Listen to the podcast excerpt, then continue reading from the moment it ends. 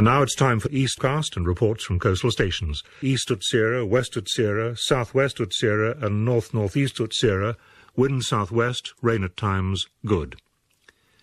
forties, fifties, sixties, Tyne, Dogger, German Bite, French Kiss and Swiss Roll, westerly becoming cyclonic, good. Right here in London's East End. Operating at any level, any time, anywhere and with anybody. Who are they? One might be your secretary, your doctor's receptionist, or a dancer in a go-go club. They're coming for you. Look, there comes one of them now. Hello and welcome to Eastcast here on Resonance one oh four point four F M. At Eastcast we come together once a month to delve into the arts, the culture and the people of East London. But these are issues that are relevant much further afield. My name's Nia Charpentier and I'm here with Pearl Wise and Anna Xavier. Yes. Hello. So um, for today's show, we have musician Robert Chaney in the studio for an interview and live session. We talked to the owner of a barber shop that has a seventies feel to it, the founder of a community car boot sale, Jumble Trail, and Pearl, am I missing something? Oh, we also have the an interview with the founder of the London Jam Factory and more guests of the studio who we'll be hearing from very soon. Yes, and if you like what you hear, you can get in touch with us on Twitter and Facebook at Eastcast Show and check all our interviews, listings and music online at eastcast show dot com. Now, first up, we are joined in the studio with Camilla Bike and Danielle Manning from Podium dot me, and that's a global audio platform for stories created by young people under twenty-five. But before we speak to Camilla and Danielle about what Podium dot me is all about, let's have a listen to a short clip of one of their more light-hearted stories. When I take a selfie, I'm taking it, so I know how I want myself to look, the angle. Whereas when I ask other people to take a picture, the picture might not take, come out as clear. The amount of selfies I take in, the, in a day depends on how good the selfie is. So if it's not too good the first few times, then carry on till I get the right picture. I might take a selfie in the morning before I leave, and, you know, take about two. And, you know, I can show different side covers, and, yeah, so I think they make me look absolutely flawless. You have to sit down and do a selfie session mm-hmm. where you take about, like, fifty and then you narrow it down yeah. to, like, the two that you like. Little, like yeah. Selfies are, like, their best inventions ever. But it's like when you take a selfie, you do it once, but then when you do it once, you take, like, a hundred. If I'm looking absolutely on point, I'll take about, literally, about fifty selfies in one go. It's usually like, oh, that one's horrible. Oh, I don't like... Oh, look nice in that one. I'll put that one on Facebook. yeah. I love selfies. Makes me look glorious. Ah, oh, well, I think I look pretty fancy today. I just want to, like, capture this moment. So Camilla and Danielle, thanks so much for joining us. We heard a little snippet of one of your stories there, um, but we'll hear more later. Um, so first of all, Camilla, how, how did Podium, what is Podium dot me and how did it all start?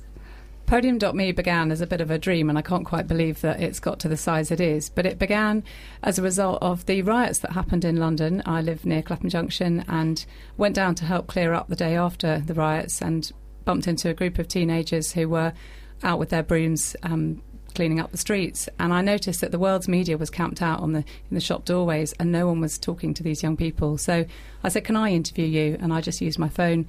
And they were quite shy and they didn't really want to say anything. And so the idea came um, to actually train them up as journalists so that they could interview people the same age and get the real stories out from young people. Okay. And Danielle, you're a young journalist and we'll be hearing a story um, of yours about homelessness later later on. So why did you feel compelled to, to cover this particular topic and how did you go about creating the story? I think um, all of the stories that Podium make kind of come from the issues that really matter to young people.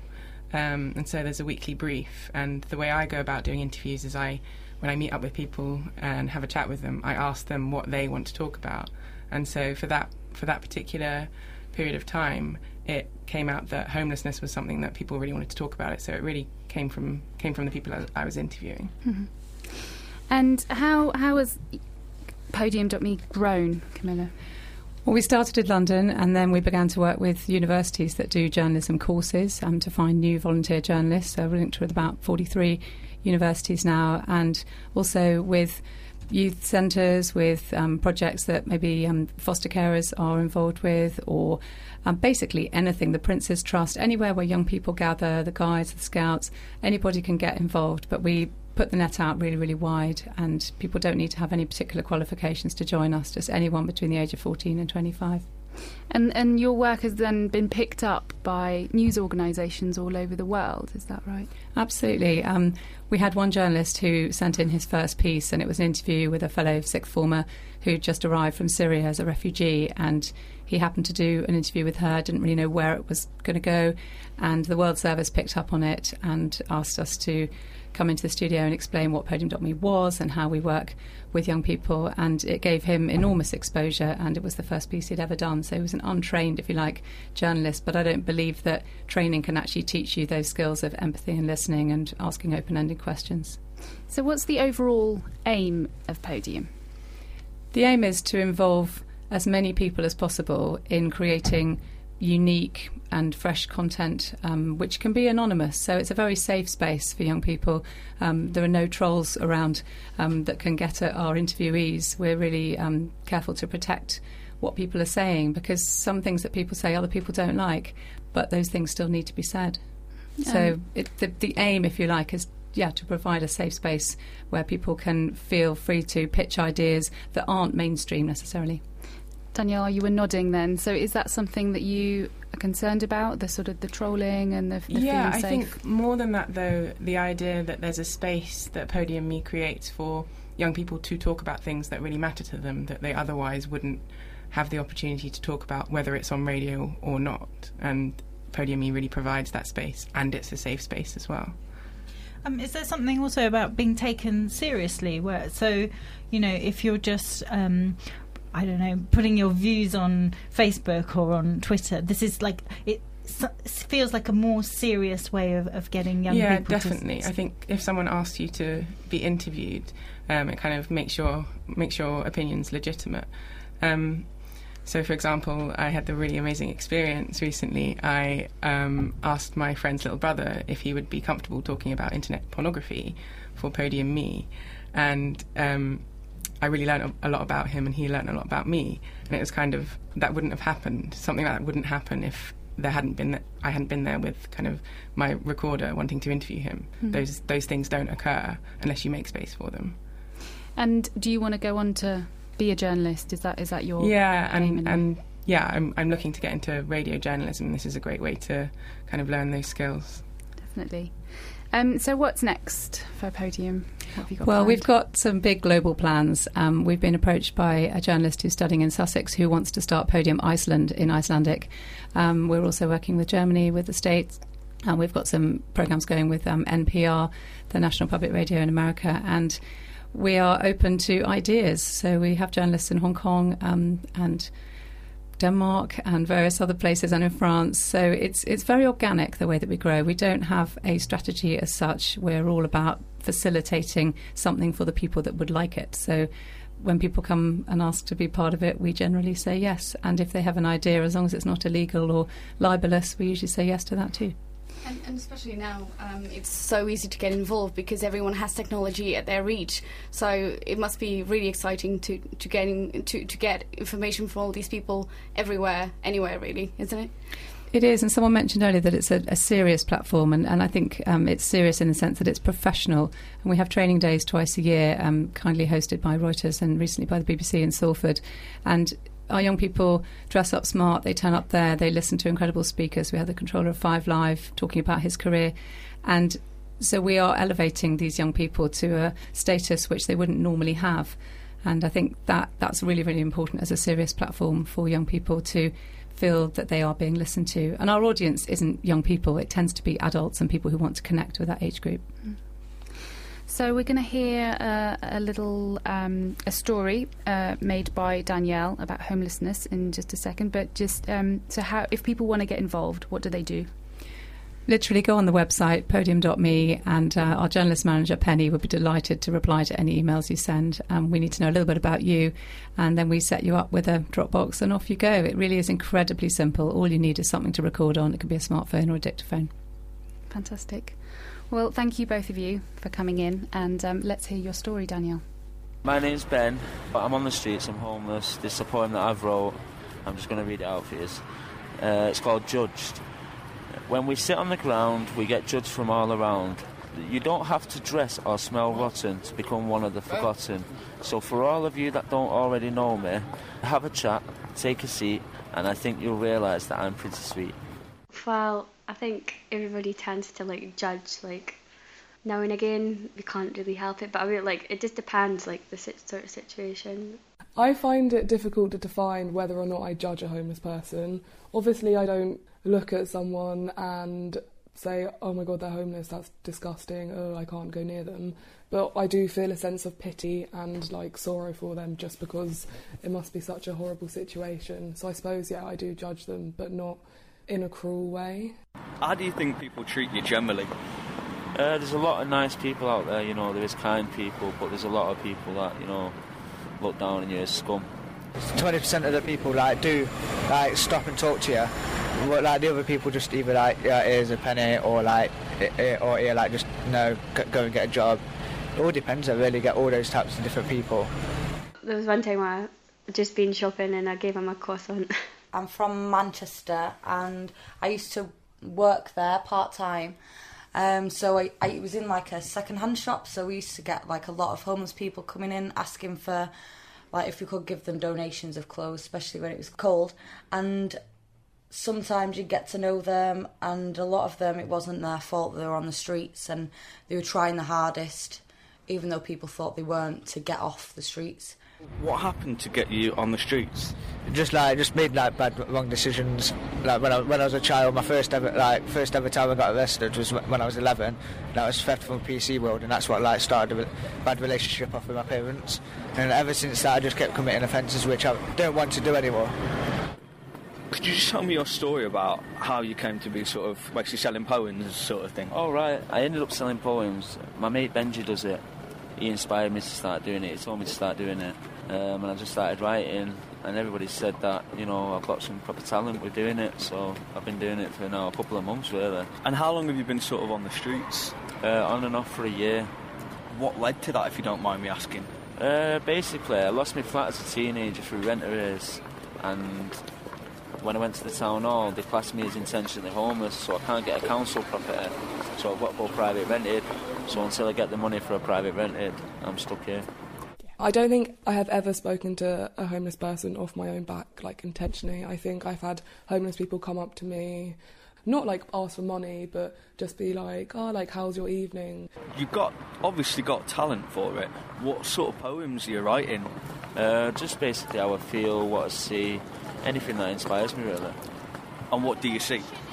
Uh, when people walk by, uh, you know, and the way they don't tra- stop, like, some things like that, or the way people judge you, the way I feel about what my situation is, you know, or just like that. Today it's not such a bad day, but, like, yesterday it was raining. Like, where do you find somewhere to stay? Depending, like, where where we are at the time, like, we tend to look for, like, shelters so we can sit down, then we don't have to actually move it, and so people think we're, like, oh, yeah, we're going to get the money for drugs then. But, like, we're not really, like, sitting here, staying here all night, and then, like, one of us stay here and the basically stay here while somebody goes and do something, like, say, sorts of housing or food out. And do you, like, always choose the same spot? Uh, mainly, yeah. Why's that? So we know it's safe. So, like, here, now, you think it's pretty safe. Why Why do you think it's safe? Because it's, like, a main road, like, a lot of people, cameras about, police go up and down here all the time. Because a lot of people, I think, will probably walk past and think that you might cause problems for them, but, like, is it more likely people cause problems for you? People will cause more problems first, because, like, we had one guy the other day, like, just stopped right in front of me, like, what are you looking at, what are you looking at? They, like, threatened to kick me head in just for, like, just looking at him once.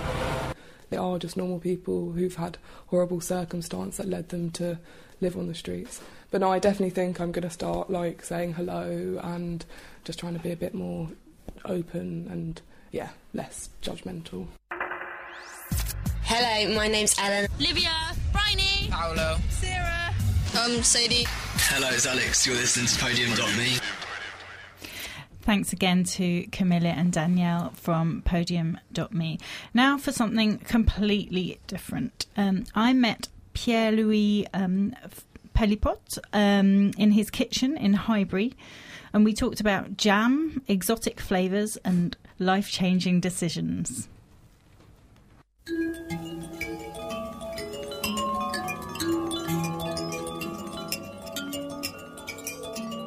I mean, when you go and see the yogurt range of the supermarket, you've got a zillion. Jam, you've got less than ten flavor. It's exactly the same all over and all over again. I feel like, why on earth are we doing that? I mean, why we can't do something different?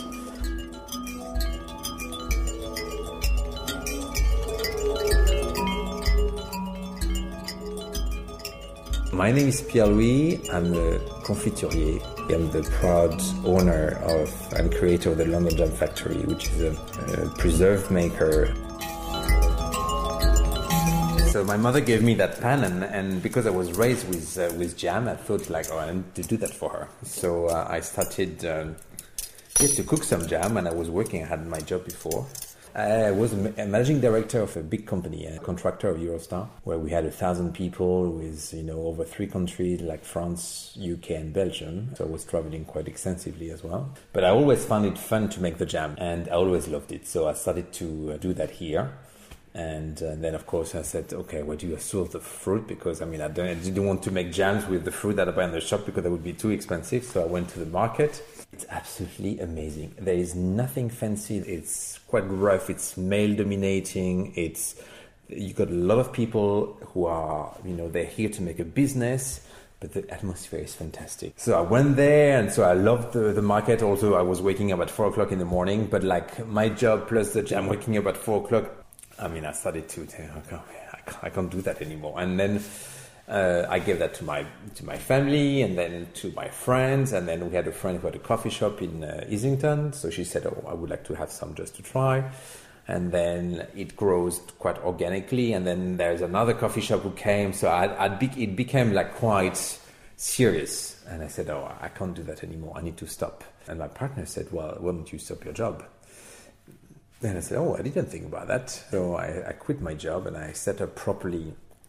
That was last April, actually. I, I set up properly the company, started to do that a bit more professionally. And then I very soon realized that I couldn't stay in um, in my kitchen here. So I had to had another kitchen um, in uh, in Wembley, where everything is set up and properly done, because, I mean, it goes everywhere. There's sugar everywhere. The, the floor was sticky everywhere. So it was really, really horrible here. But uh, there it's, it's properly organized and it's uh, and, and it's it's nicely set up, and and then that's it, you know. So one day I do I prepare all the fruit, the next day I cook them. So like the transition from going from homemade jam to not quite industrial scale, but it's like large scale. It is, yeah. Um, yeah. You know, how how is the experience different for you? It's fascinating, extremely interesting, and very challenging as well. Because you're never at the right place or at the right time. So you're either over-geared or under-geared. So there is, uh, and and also it's, there's a financial con- constraint because, I mean, you put yourself in a kitchen, but you don't have your clients opposite of you. Or if you have your clients there, they ask you, where's your kitchen? You know, you can't pro- uh, produce here. So it's it's always a bit of a challenge to adapt. I started to experiment because I was extremely bored as well with this traditional strawberry, raspberry. And I think like, why on earth? Jam, you've got less than ten flavor. It's exactly the same all over and all over again. I feel like, why on earth are we doing that? I mean, why we can't do something different? And this is where I started to imagine, oh, what could be a good idea to mix, you know, things, you know. And I started with strawberry because that was strawberry season. And I, I looked at a lot of recipes, you know, they... I mean, uh, having some strawberries, some mint, for instance, it's quite basic. So I think like we can, I mean, that's an easy one to to make as a jam. But then uh, I saw some recipes about strawberry and Sichuan pepper, you know, which is beautiful. So I said, we can make a jam out of that. And then basically through this kind of association, I tried to expand to, you know, explore a little bit the, the taste. And um, I had like now almost like almost one hundred flavors different, but now I'm shortening it again because it's uh, I can't maintain yeah. all of them. So we've got some jams here, a selection. What have you chosen for? So I've got a quince, orange blossom and raspberry juice. This is one of my favorite. The way I work, the way I create something, for instance, I really, I cook the fruit and then at the very last minute, I try to imagine what could be associated with it. And quince is very flowery. It's a beautiful fruit. I mean, it's very unknown. Underrated. Underrated. And you've got only this Queen's Jelly that you serve, which is absolutely boring and full of horrible stuff. And I really don't like that. But as a fruit, I mean, you take a quince, you put it in a, in a fruit bowl, and you will see the, the, the smell. The smell, it's really going everywhere, and it's beautiful. So I really worked, I love quince. And um, and I thought it was orange blossom, which is also flowery. And I put some raspberry juice to, to color it a little bit. Uh, so yeah, you can really smell the, the yeah. quince. Yeah, yeah. Mm. And it's... Um, Let's try that. I quite like it. I mean, this one is... Um, yeah, I mean, you can really take... It's, it's quince. But it's got that kind of sweetness, extra sweetness, yeah, yeah. because it's quite tart quince. Yeah. You have to add quite a lot of sugar, I yeah. imagine. Actually, all my jam, and this is what, another aspect of how I do the jams. I um, uh, didn't want to put as much sugar as all the recipes are. Normally, legally, actually, if you don't want to call it jam, you need to put sixty-five percent of sugar. And uh, and I found like it's. I mean, in a pot, it's uh, normally seventy percent of sugar. And I think this is crazy. So I reduced by half. So I really wanted to have the fruit more than the, the sugar. So this is why, I mean, also the name is the London Jam Factory. All the jams are called uh, preserves because the sugar content is not as high as it should be. The taste of the fruit comes much, much stronger, actually. Mm-hmm. Also, it's quite sweet. It's not unsweetened at all. So it's... Um, So is it the raspberry that's giving it that extra sweetness? The quince is already quite sweet right. uh, by nature, but it's it's a matter of uh, taste. I mean, some are a bit more sharp and some are a bit more... I mean, sharp-wise, for instance, we can try the apricot. And, and so what's this one? A- this apricot? And lavender. This is a bit more sharp. I mean, there's a bit less... Um, I mean, it's exactly the same. We are around forty-nine percent of, of sugar, so it's half of it. Uh, mm, that's that's really, um, you can taste like the flowering sort of yeah. blossomy. Mm, it's yeah. very fresh. That's like a sort of spring jam, yeah. I would say. Yeah. It's um, and it's very interesting also because a lot of people make fruit make jams with very ripened fruit, and this is not good because the more ripe the fruit is, the less pectin it has. So the more oh, free the so you need to choose it not totally green, but not totally overripe. So you need to. There's a moment where you need to go quickly, and and that's also why I go to the market quite regularly, because I would, I could easily go two times in a row to, to the market just because the fruit are not ready yet, and I just want to pick up when it's ready. How seasonal is your jam? I mean, do you work with fruit when it's supposed to be in season? Yeah, yeah, yeah. Like for instance, I could. There's plenty of strawberry in the market, but I don't take them. I'm waiting for the English one to come. When you've got the choice, I mean, that's ridiculous not to do it. So I'd rather wait a little bit because the English strawberry will come with, with such a weather like that, will come probably within a month, month and a half. So I can easily wait. And then when it's full season, then I could do a lot. And then and then that's it.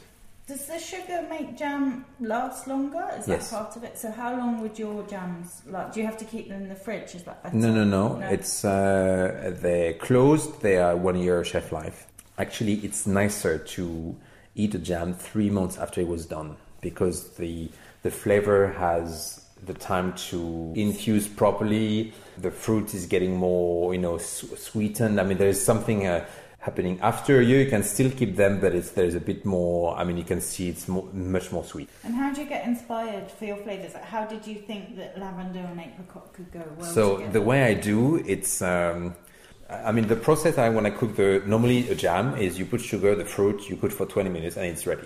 And I don't do that because I put half the amount of sugar. So I usually cook one day for five minutes, let it cool dodown. Second day, five minutes, cool down. And the third day, this is where I adjust the, the cooking time, and this is where I decide what flavor.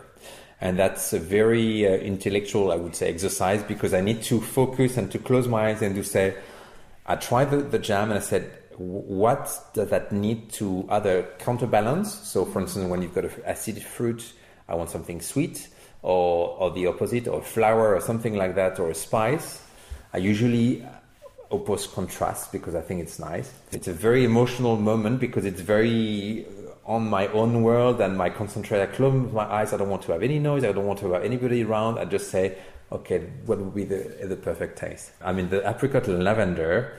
I remember I was uh, thinking of going to Provence for the summer.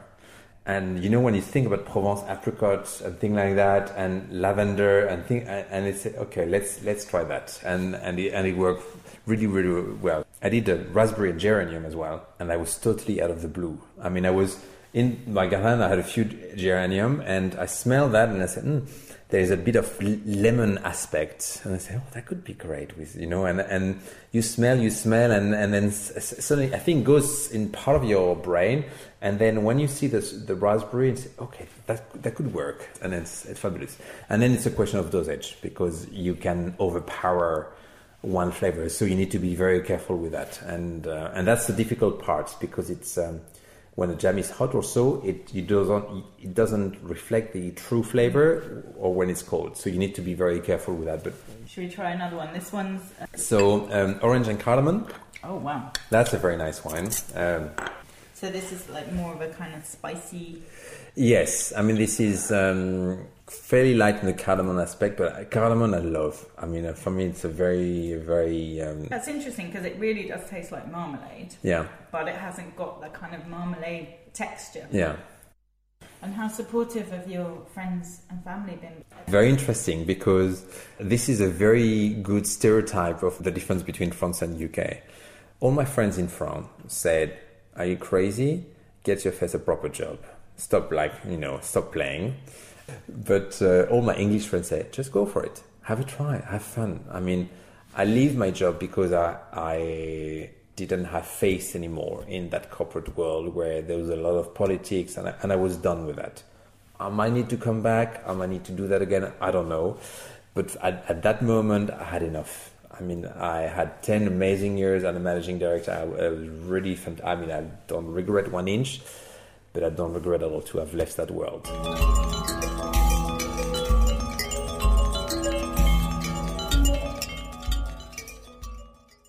So you can find all these jams in a selection of delis and cafes. You can have a look at the London Jam Factory website to find out where you can get them.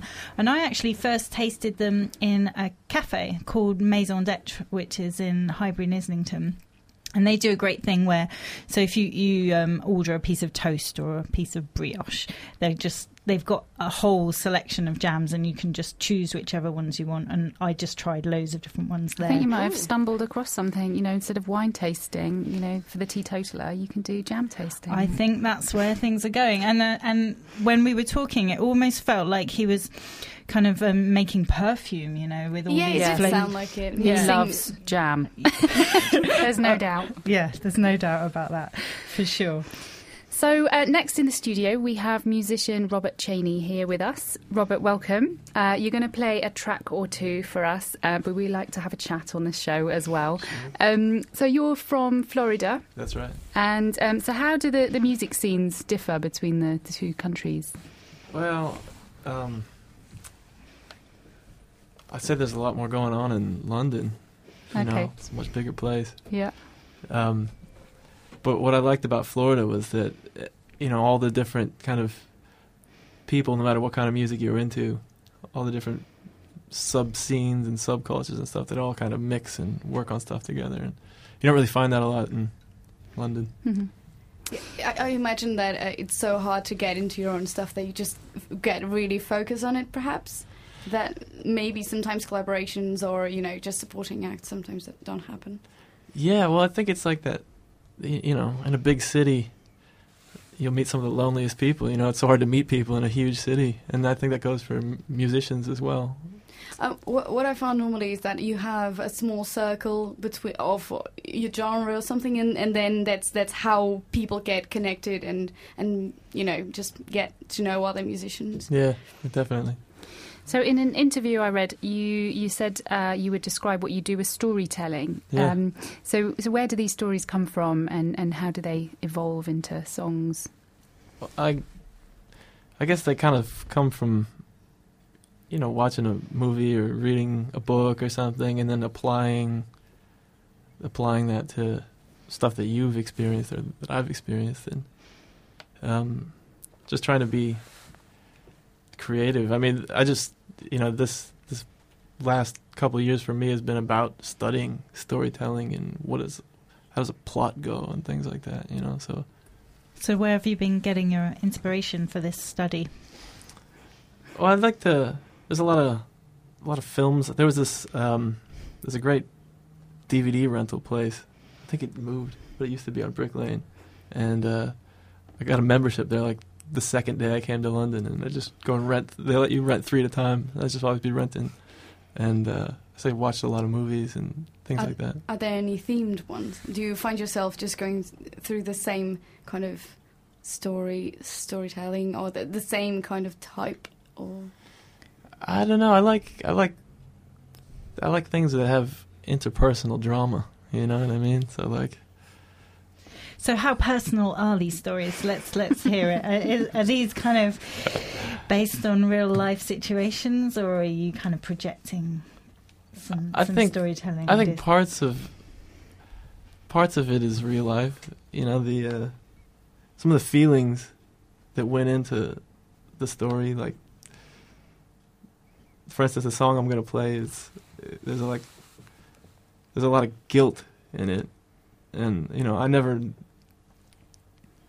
you know, knew anybody that did this particular thing or was in this particular situation, but I think it's a common feeling to feel guilty about something and want to cover it up, and the little white lie just kind of blo- ballooning out of proportion. So it's kind of a little bit of everything.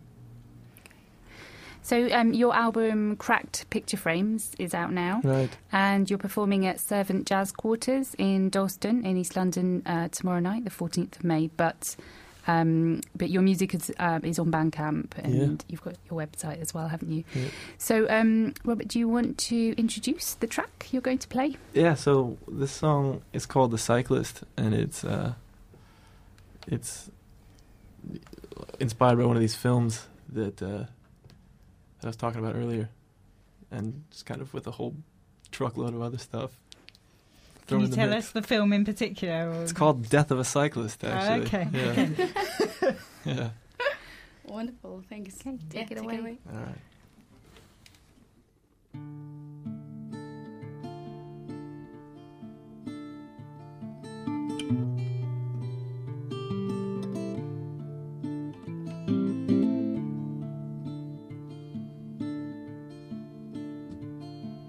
right. I've only had one love in my life, and she and my brother were married.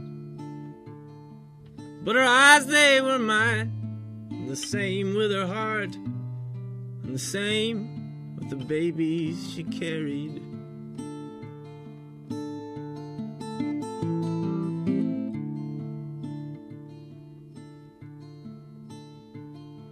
Twice a week, noon times, we'd head out of town to a motel the next county over. And we'd whisper our secrets and sweat out our demons in the backwoods of East Oklahoma.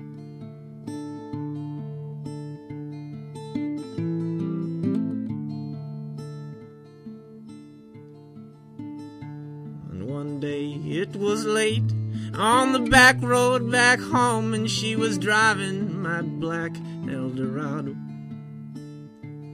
I was catching up sleep on the passenger side, dreaming dreams that I'd never wake up to.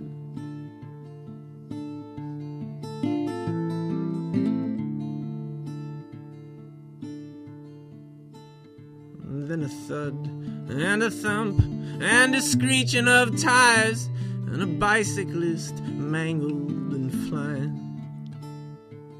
And I snapped wide awake, and I burst out the door, but when I reached him, I saw he was dying.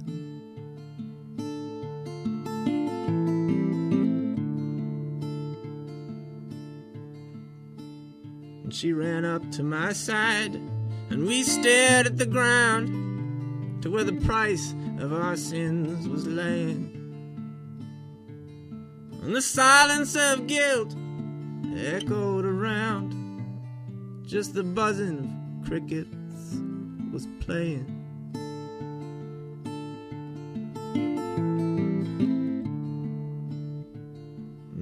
back in the car. Well, I stared at her tears flowing down the seat cover stitching.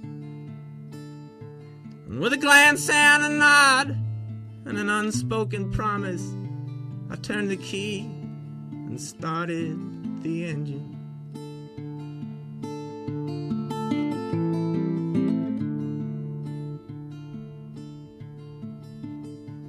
Nine weeks hobbled by, and we didn't speak once. I didn't touch her, nor wish to be touched. I spun alone in the bed, in the sick depths of night, and my daytimes was faded and broken.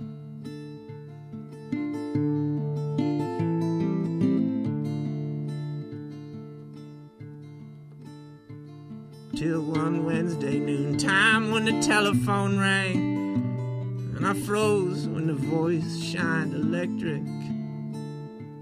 'Cause the sergeant was friendly but stern like a priest, and he called me downtown to answer some questions.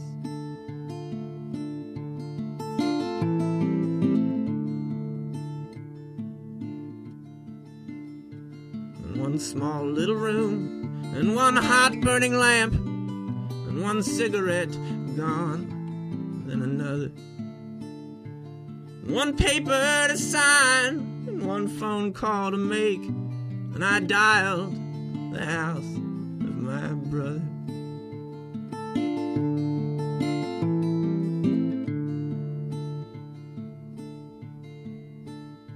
And the trial, it went quick, and the pleading went easy. In a courthouse in East Oklahoma. And it was open and shut, 'cause the witness they got was that bicyclist out of his coma.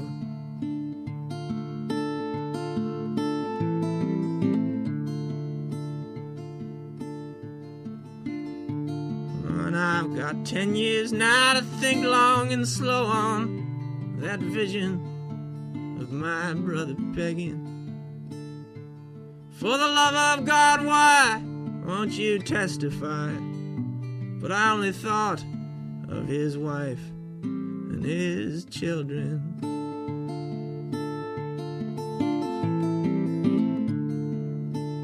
I served one for the broken bones that we left, and two for the shatters of spirit. Three for the babies that I barely know, and four for the corners of heaven.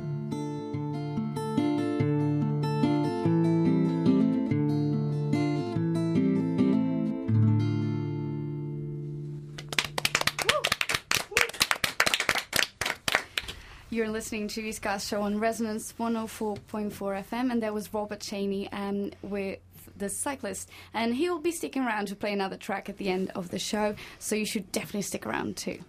And now we are into something different, male grooming, and that's something that in the past few years have been looking backwards in time. It's a craft with an increasing following, so I went along to Smiths, a barber shop in Hackney that has a very seventies feel to it.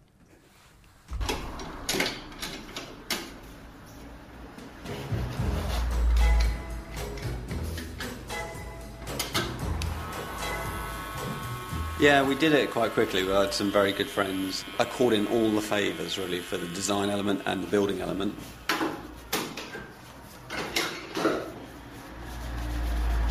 I'm uh, Giles Hayward-Smith, the owner of Smiths, of um, Hackney Road, E two. I think, for me, the thing about Smiths is the fact that it's a place you can come and stop a while, um, you know, read a really cool magazine, pick up a book, enjoy a V sixty coffee, or maybe at the end of the evening have a, like a craft beer. And then when you have your hair cut, it's about the quality of the cut, but also about the fact that there's no time limit, there's no rush, you can sit back, enjoy, relax, and sort of step off for a while. since you opened the doors. I've been having good feedback and a lot of people already, because you, you were telling me that you were kind of expected they wouldn't pick up so quickly, so that was surprising. Yeah, it's been very good. There's been, there's been people coming in every day. I've met people who work on uh, movies, psychoanalysts, journalists, a real cross-section. But what's nice for me is that um, all the people live locally. One of the other great things about having local customers is the fact that you can trade. So things like my business cards, um, I had those printed in the uh, the font that uh, my graphic designer did for us. Um, and I've traded some haircuts for those. And last week I met a really great photographer who came in and had his haircut. And I needed some uh, professional photographs done at the shop to send out to magazines. And... Uh, Same again. I traded that for some haircuts. Business man here. Yeah, so you can sort of, you can swap the haircuts out for things. I don't know if there's any ceiling to it or any feel real real limit, but um, it's always worth a try. Everyone always needs a haircut, so there we go. Yeah. Okay, so what do you think about the, the ascending of men's groom, yeah. grooming? And, and I think with the men's grooming, I still think there's uh, elements where you know the guys, whether they. They've gone for the Canadian lumberjack American heritage look, or they're going for the preppy look, or they're going for maybe the Italian businessman look. Again, with Hackney, it's very diverse the way people look, but we incorporate it all, hairy, whether it's beard trims, the guys have got big beards, or whether they want something a bit more spivvy and a polished sort of haircut, slick back, Italian style, really. But we got it open within ten days, and we wanted something that was kind of contemporary and, dare I say, cool, but also we really wanted it to be inviting, you know, hence there's a lot of wood in the shop. So it does look like you kind of want to step inside and just see what we're doing and what it's about, really. To be honest, when I walked past it, I thought it was more like, a, well, a combination of a furniture shop. Why did you decide to go through that route? I think uh, incorporating... some of uh, my favourite architect, um, Carlo Scarpa. But I think the comment you said about the furniture shop is quite interesting, because part of the, the remit of the shop is uh, my love of mid-century modern furniture is the fact that we sell it here as well. The idea being if you're sitting, having your haircut in the main room, you might well comment there's a nice vase or a chair or a sideboard, and we well may have that for sale, so you can take that away with you on the same day, really. It kind of feeds my um, addiction for sort of all things of that era, the sixties and seventies furniture as well, really. So I can have a bit of fun buying it in and a bit of fun selling it on to people and enjoy talking about it as well, really. And tell me a bit about your background. Hairdressing-wise, I've done it for a very long time, since I was sixteen, in various places, from where I uh, grew up in Norfolk to London, where I worked at a place called Fourth Floor up in Clerkenwell, um, where I used to do things like the Paul Smith fashion shows in uh, Milan and Paris. And uh, the ethos behind Fourth Floor I probably carried on to this shop here, and my very good friend Connor, who opened uh, a shop in Norwich, I also worked with him at Fourth Floor, he's done the same, so we've kind of splintered away from the mothership that is Fourth Floor in Clerkenwell, and we've recreated it in our own style, but there's elements of uh, Fourth Floor within our, our, our own shops, really. Okay, so I just turned around and I saw two soldiers, tiny miniatures, on a vase. Can you just explain these to me? Sure. I've had one or two of the customers ask me why on earth there's an English soldier and a German soldier in a, in a in a flower pot, really. But they're about forty years old. I think my mum found them last year whilst gardening in her garden back up in Norfolk, and I just uh, brought them home, washed them, and um, it's kind of like a diorama sort of thing, really. That's like a proper personal touch to the shop. Yeah, that's it. So it's a little bit of me in this shop as well, really. So there you go. So that was Giles from Smiths of Hackney. I really enjoyed that. By the time that I was there, nobody got um, in, got in the shop, so we had time to talk, because everywhere else on Hackney Road seems to be packed with, um, you know, exactly. with men queuing to have their haircuts. And I was so glad, because otherwise it would have been very interesting trying to chat away with, you know, the the process going. I have to say, I'm all for this uh, new interest in male grooming. I think it's a good thing.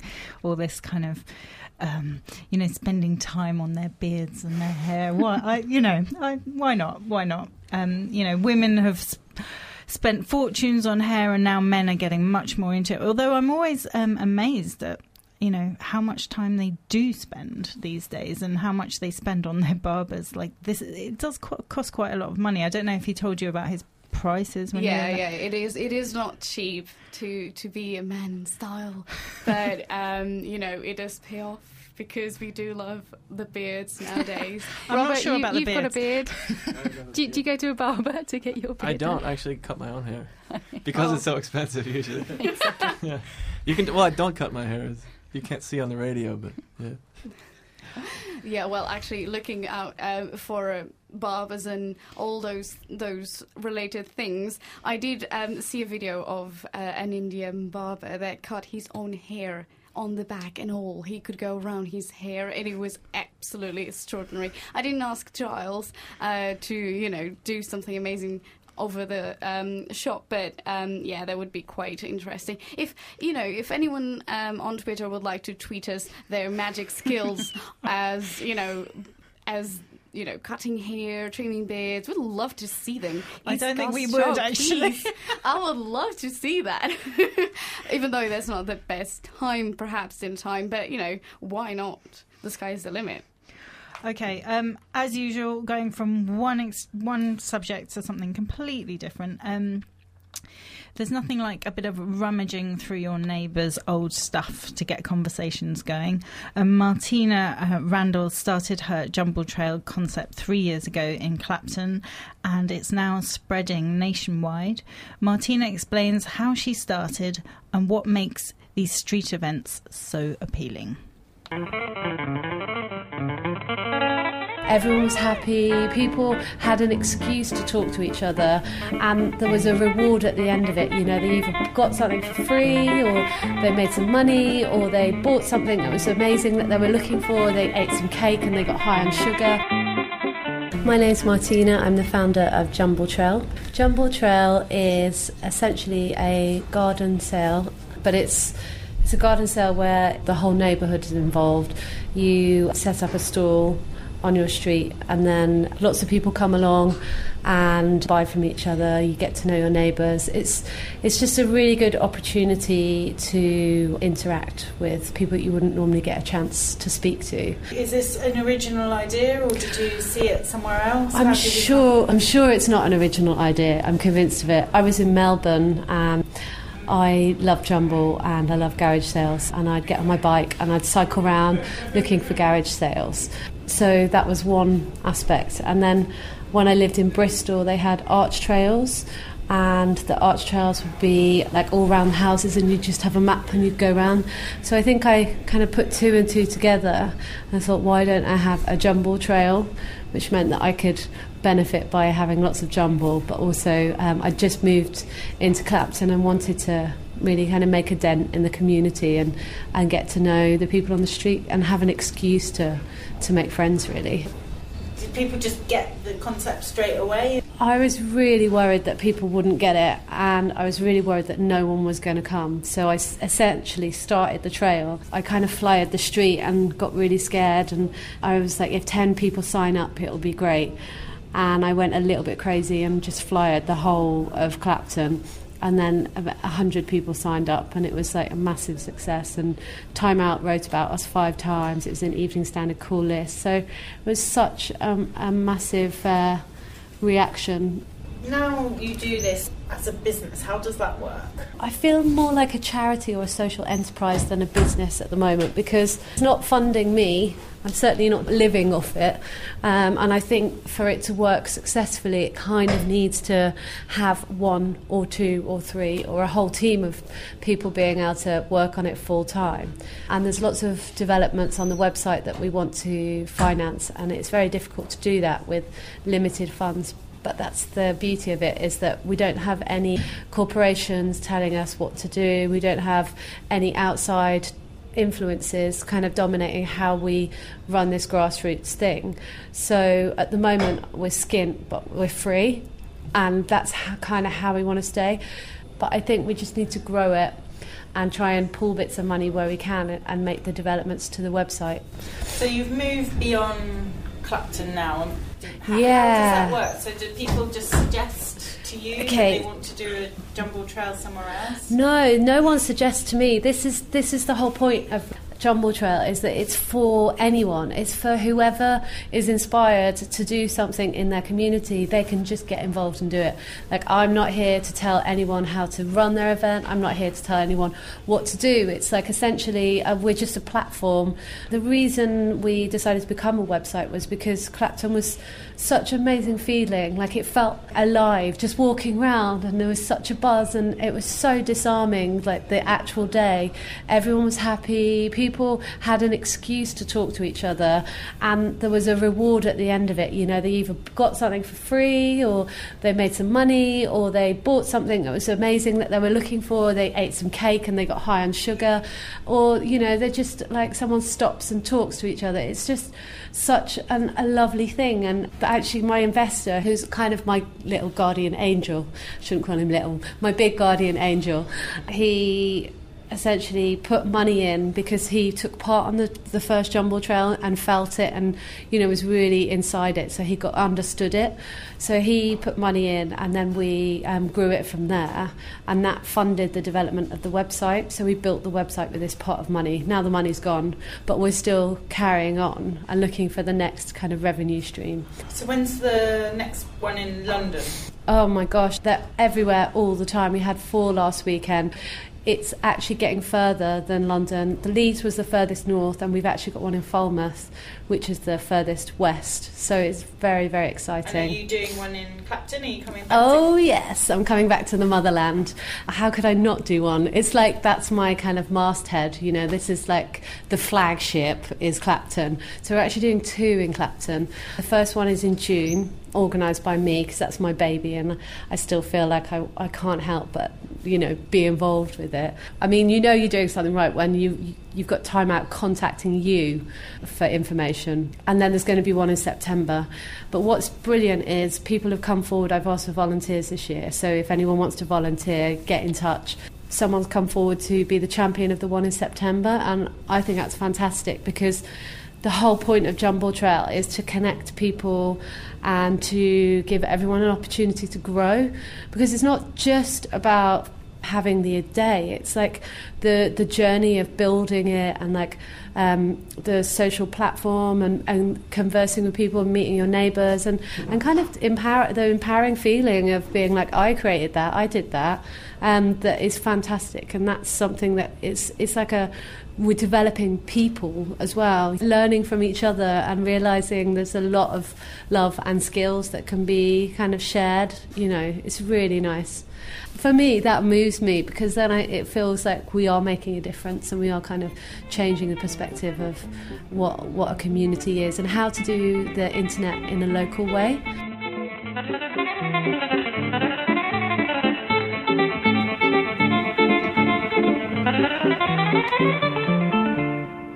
So that was Martina Randall talking about the Jumble Trail, and the Clapton Jumble Trail is happening on Sunday the fourteenth of June, and it's looking like it's going to be quite an epic one.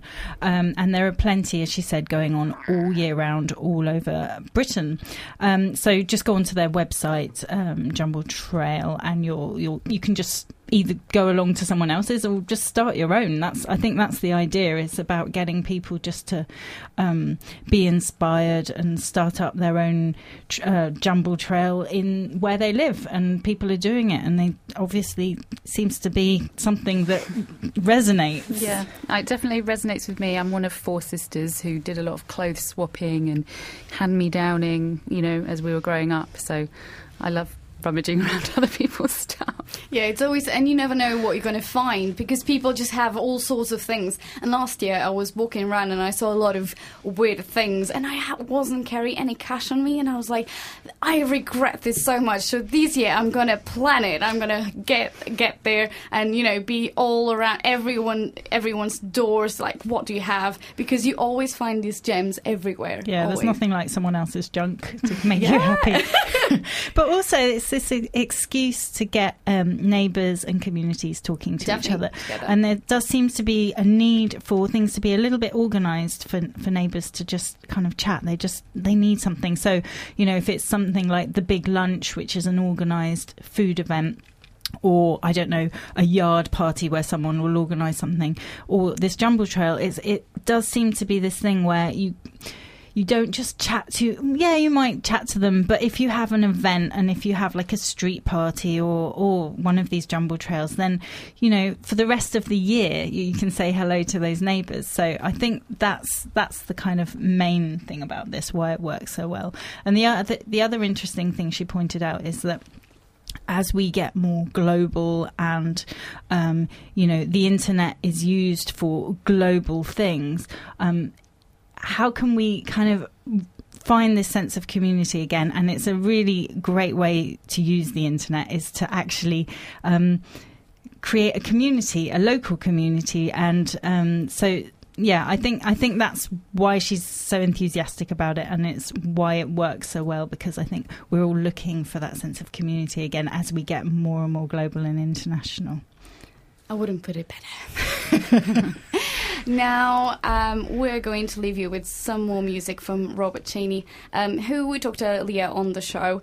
And Robert is playing at the Servant Jazz Quarters in Dalston in East London tomorrow night. But you can also listen anytime on Bandcamp, right, Robert? That's right. Wonderful. So uh, what track do you have lined up for us? So this one's called The Morning After. Wonderful. Just before we hear, that's just in time to say we've been Eastcast here on Resonance one oh four point four F M, and uh, you can find all about our uh, East London discoveries at eastcast show dot com, and thanks for listening. Robert, take it away. Cheers.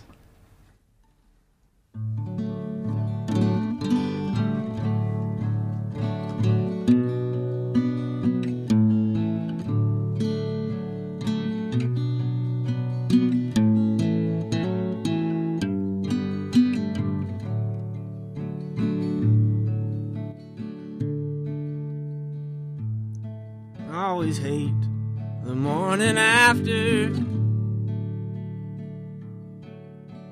Lipstick on the champagne glass, your hair upon the pillow, telling truth where you were lying.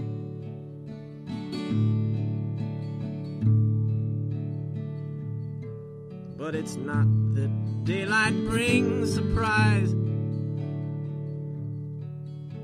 I've often seen those jagged lines. The sunlight writes upon the wall the patterns of the blind. Sometimes, dear, it appears so clear that where you are is so far from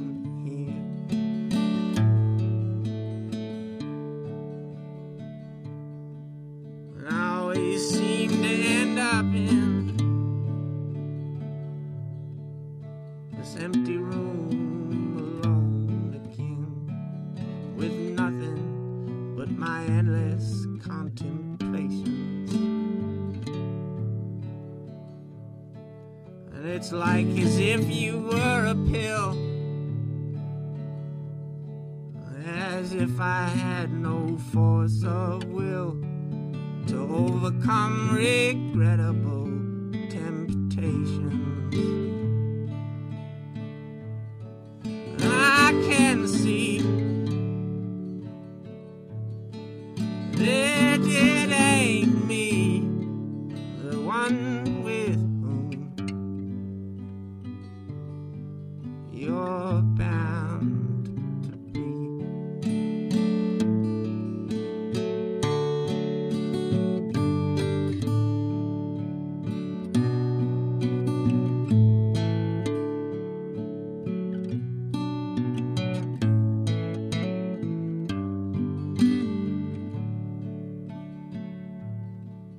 Though you're leaving, it ain't what I would choose. It's clear Converse serves no use to keep you locked away for selfish reasons. And though you show you're fond in part, I do believe on your heart, it's something just like trying to own the seasons. So it goes.